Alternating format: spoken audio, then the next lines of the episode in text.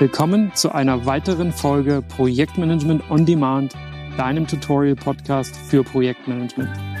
Egal, ob du Einsteiger bist oder schon ein wenig Projektmanagement-Erfahrung hast, hier findest du auf jeden Fall super viele nützliche Informationen, Inspiration und vor allem Dinge, die du direkt an die Hand bekommst. Für dich und deine Projekte. Hier erfährst du Folge für Folge, Thema für Thema, worauf es im Projekt ankommt, wie Projektmanagement richtig Spaß machen kann und wie du andere in deinem Team dafür begeisterst. Mein Name ist Chris Schiebel. Ich habe mittlerweile über 15 Jahre Projektmanagement-Erfahrung in den verschiedensten Branchen und auf zwei Kontinenten sammeln dürfen und bin mittlerweile als Trainer, Coach und auch Berater im Bereich Projektmanagement unterwegs. Dabei unterstütze ich Unternehmen, genau wie Einzelpersonen, wie sie bessere und vor allem zeitgemäße Wege finden, erfolgreich Projekte zu managen. Und nun wünsche ich dir ganz viel Spaß. Los geht's. Grüß dich und willkommen zurück, diesmal zum Teil 2 über den Projekt Kickoff mit Fokus darauf, was im Kickoff zu beachten ist. Ich will nämlich, dass dir ein richtig guter Kickoff gelingt und deshalb schauen wir uns an, wie du die Leute dort abholst, wo sie heute stehen wie du Vertrauen aufbaust und somit dein Team und deine Stakeholder überzeugt sind, dass du die Dinge im Griff hast. Spoiler an der Stelle. Du baust damit natürlich deine Leadership Skills, also deine Führungsskills aus. Und wir schauen uns an, wie es nach dem Kickoff weitergeht. Wenn du Teil 1 zur Vorbereitung des Kickoffs gehört hast, dann hältst du jetzt bereits deine persönliche Checkliste in den Händen. Die Agenda sollte auch schon stehen. Die Einladung ist wahrscheinlich schon draußen und wenn du richtig fleißig gewesen bist, dann hast du auch die Präsentation für den Kickoff schon fertig. Nun habe ich ja in Teil 1 beschrieben, dass und warum es den einen Kickoff nicht gibt. Doch, gute Nachricht, eine Sache gibt es, in der sich alle Kickoffs gleichen. Es sitzen nämlich Menschen am Tisch und das ist mein Spezialgebiet. Diese beiden Tatsachen kannst du dir jetzt zu Nutzen machen. Schnapp dir also gleich wieder Zettel und Stift, denn jetzt gebe ich dir wieder nützliches Wissen und meine gesammelten Erkenntnisse mit an die Hand. In den letzten Jahren habe ich mich recht ausführlich mit verschiedenen Persönlichkeitsmodellen beschäftigt und diese dahingehend auf den Prüfstand gestellt, was sie für einen Nutzen im Kontext von Projekten haben könnten. Besonders sticht dabei das Modell unterschiedlicher Denkweisen namens Emergenetics heraus.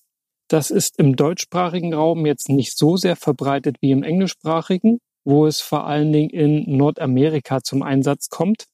Was jedoch sehr ähnlich ist, ist das HBDI, Herman Brain Dominance Instrument oder auch Vier-Quadranten-Modell des Gehirns. Ich packe euch die Links auf jeden Fall hier auch in die Show Notes. Das Modell ist deshalb so griffig und relevant, weil es der Grundfrage nachgeht, wie sich Menschen in Situationen verhalten, in denen sie vor eine gänzlich neue Herausforderung, vor ein neues Problem gestellt werden. Und per Definition handelt es sich ja stets immer dann um ein Projekt, wenn es etwas Neues zum Gegenstand hat, dessen zeitlicher Rahmen begrenzt ist und wofür limitierte Ressourcen zur Verfügung stehen. Der Neuigkeitscharakter ist extrem wichtig, sonst würden wir nicht von einem Projekt sprechen. Wie verhalten sich nun Menschen in neuen, herausfordernden Situationen? Nein, ich frage mal anders. Wie verhältst du dich, wenn du dich einer kniffligen Aufgabe gegenüber siehst? Suchst du dir als allererstes jemanden, von dem oder der du weißt, dass sie die Antwort hat? Oder mit dem oder der du dich zusammentust, um das Problem nicht gänzlich allein bewältigen zu müssen und somit unter schneller zur Lösung zu kommen? Ich zum Beispiel kann am besten denken und habe die besten Ideen, wenn ich mich mit jemand anderem über das Thema unterhalte.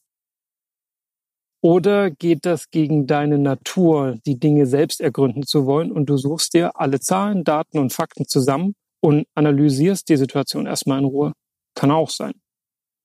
Oder bist du eher jemand, der sich mit Analysen gar nicht so lange aufhält und eigentlich nur einen Plan braucht, ein paar erste Schritte, denen du folgen kannst und dann geht's auch schon los. Und dann gibt's noch die vierte Möglichkeit, dass dir auch ein Plan völlig egal ist und du im Grunde nur wissen und verstanden haben möchtest, wohin die Reise geht und was Sinn und Zweck der ganzen Geschichte ist. Nicht verwunderlich wäre es jetzt, wenn du zu mehreren der vier Ansätzen Ja gesagt hast, denn Anteile davon tragen wir alle in uns. Doch überleg mal, welchen Ansatz würdest du als allererstes verfolgen, wissend, dass du die anderen Möglichkeiten natürlich später immer noch hast. Alle vier auf einmal geht ja eher nicht. Und genau hier setzt Emergenetics an, also das Denktypenmodell. Es zeigt buchstäblich auf, dass mehrere Wege nach Rom führen. Denn keiner der Ansätze ist mehr oder weniger falsch als der andere. Die Frage ist eher, womit du dich sicher und wohl fühlst, um ins Handeln zu kommen, um überzeugt zu sein, dass du das hast, was du brauchst, um das Projekt anzugehen. Und genau da sind wir Menschen jedoch verschieden. Blöd möchtest du jetzt meinen, doch wenn es lediglich vier Grundtypen gibt, dann kannst du dich doch darauf einstellen. Auch wenn du persönlich womöglich eine klare Präferenz hast, wie man das Problem angehen sollte, und darin liegt auch die Gefahr, nämlich dass du ausgehend von dir und deiner Denkpräferenz alle gleich behandelst, über einen Kamm scherst und damit drei Viertel der Leute abhängst. Oder eben nicht dort abholst, wo sie stehen und so auch nur schwer für dich und deine Sache gewinnen kannst. Gehen wir die vier Typen also mal systematisch durch und werfen einen genauen Blick auf deren Denkmuster. Mal dir gerne den Umriss von einem Gehirn auf deinem Blatt und dann teilst du das jeweils mit einer senkrechten und waagerechten Linie in der Mitte, so dass sich vier Quadranten ergeben. Unten links notierst du dir den strukturierten Typen. Der strukturierte Typ ist pragmatisch veranlagt und mag Pläne, Leitfäden, Prozesse, Regeln aller Art, ist relativ bedacht gegenüber neuen Dingen und legt Wert auf Planbarkeit. Der strukturierte Typ wird im Projekt durchs Tun lernen und so auch Schritt für Schritt vorankommen. Oben links notierst du dir nun den analytischen Typ. Der analytische Typ ist der logische Denker, der es gerne mag, knifflige Probleme zu lösen und seine Entschlüsse und Überzeugungen gerne auf Zahlen, Daten und Fakten basiert. Das ist also eher ein rationaler Typ, der durch geistige Analysen so ein Projekt durchdenkt und durchsteigt. Oben rechts hast du dann den visionären Typen. Der visionäre Typ verfügt über eine stark ausgeprägte Vorstellungskraft, ist eher konzeptuell unterwegs, intuitiv und ideenreich würdest du ihn wahrnehmen, auch als sehr kreativ bezeichnen, vor allem weil sich dieser Typ an neuem, ungewöhnlichen Dingen erfreut und durchs Experimentieren lernt. Und dann haben wir noch ganz unten rechts den sozialen Typen. Der ist eher beziehungsorientiert und kann sich extrem leicht in andere hineinversetzen, ist also empathisch und lernt dadurch, dass er sich die Dinge bei anderen abschaut. Früher nahm man mal an, dass dies tatsächlich der linken wie der rechten Gehirnhälfte zuzuordnen wäre. Doch erst wurde es stark kritisiert und heute ist man dank umfassender Studien auch wesentlich schlauer, zumindest dahingehend, dass es so einfach nicht ist. Was heißt das nun für deinen Kickoff? Du wirst feststellen, dass die Checkliste, die wir beim letzten Mal erarbeitet haben, das schon ziemlich gut widerspiegelt. Und zum anderen kannst du natürlich auch zu Beginn des Kickoffs Bezug darauf nehmen und offen ansprechen, dass dir bewusst ist, dass hier unterschiedliche Bedürfnisse und Erwartungshaltungen am Tisch sitzen und dass du dir Mühe geben wirst, sie alle zu adressieren. Der strukturierte Typ wird sich freuen, dass du einen Zeitplan dabei hast und der über klare Rollen und Verantwortlichkeiten sprechen werdet. Organisation ist für diesen Typen alles. Da findet er oder sie Orientierung. Für den analytischen Typen bringst du einfach Zahlen, Daten, Fakten mit, damit er oder sie die Logik erkennt, die Zusammenhänge begreifen kann und die Abhängigkeiten erkennt. Plane gerne ein bisschen Zeit zum Puzzeln und Durchdenken für diese Typen ein. Das werden sie dir auf jeden Fall danken. Für den visionären Typen hast du die Ziele und das Big Picture dabei und erläuterst mindestens kurz den Sinn und Zweck des ganzen Projektes und räumst ein bisschen Zeit dafür ein, dass sich diese Leute mit ihren eigenen Ideen und Vorstellungen einbringen können. Häufig sind sie ziemlich kreativ und haben auch intuitiv gute Beiträge für den Kickoff. Und der soziale Typ, der braucht ein Gespür dafür, wie das Team jetzt zusammenarbeitet. Ihr solltet also auch über das Thema Kollaborationsstruktur sprechen und achte bitte gerade für den Typen auf die Stimmung im Meeting. Denn der Typ hat hier extrem feine Sensoren Mit einer guten Stimmung im Kickoff sorgst du bei dem Typen auf jeden Fall für Vertrauen und Sicherheit. Gehen wir noch etwas tiefer in die Psychologie hinein, dann wird noch was weiteres deutlich. Denn was passiert hier eigentlich? Du baust eine Verbindung zu den Kollegen und Kolleginnen am Tisch auf. Du sagst mit anderen Worten, ich nehme dich und deine Sichtweise und deine Bedürfnisse ernst. Das wiederum ist eine unglaublich wichtige Komponente der Formel, wie man Vertrauen aufbaut. Denn stell es dir andersrum vor. Du sitzt am Tisch, jemand anderes ist Projektleiter. Und jetzt wird deine Sichtweise von ihm oder ihr überhaupt nicht berücksichtigt. Oder es wird gar über deine Sichtweise drüber gebügelt. Wie hoch wird dann dein Vertrauen in diese Person sein? Wie sehr glaubst du dann, dass ihr das Projekt im Griff habt? Um anderen zu vertrauen und damit dir andere vertrauen, gilt es sich auch für die Belange anderer zu interessieren, ihnen Raum und Gehör zu geben und sich für diese dann auch einzusetzen. Beides stellst du auf jeden Fall unter Beweis, wenn du die vier Typen aktiv berücksichtigst. Nimm dir also die vier Denktypen zu Herzen und geh einfach offen damit um, dass es hier mehrere Wege gibt, das Projekt zu betrachten und anzugehen. Dieses Wissen kannst du natürlich auch zu anderen Gelegenheiten bemühen, andere Meetings oder Präsentationen, Feedback oder Performancegespräche, wann auch immer du und dein Team vor einer neuen Herausforderung oder einem Problem stehen.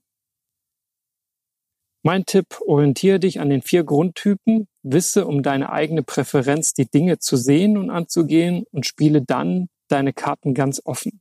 Dann kann das Team mit einsteigen und ihr gemeinsam tolle Gespräche führen und hervorragende Ergebnisse erzielen.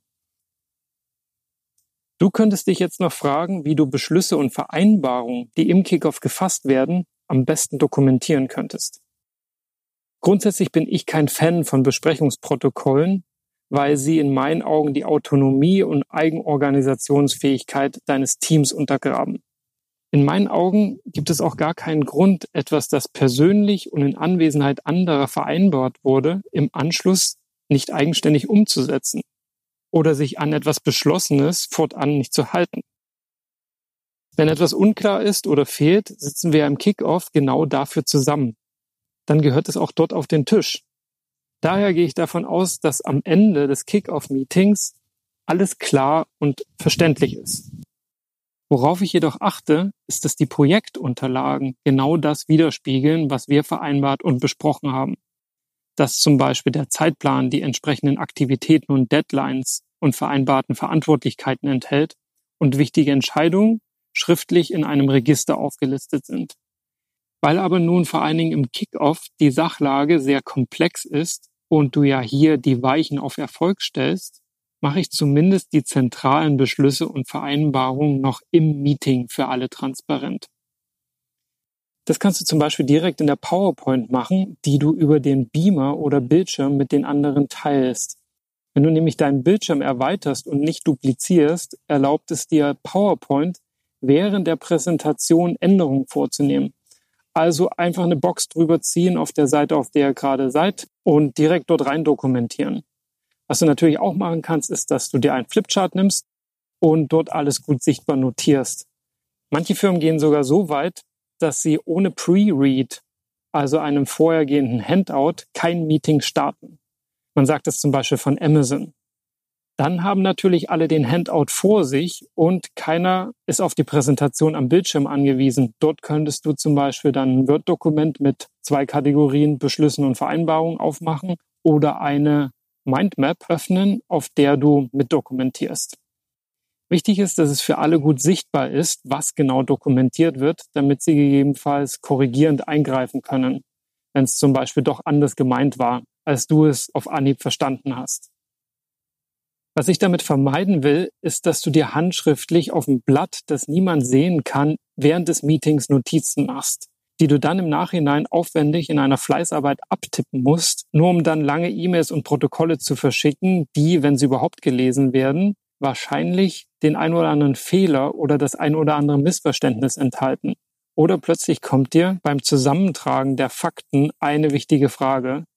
Sowas gehört in meinen Augen alles in den Kickoff selbst.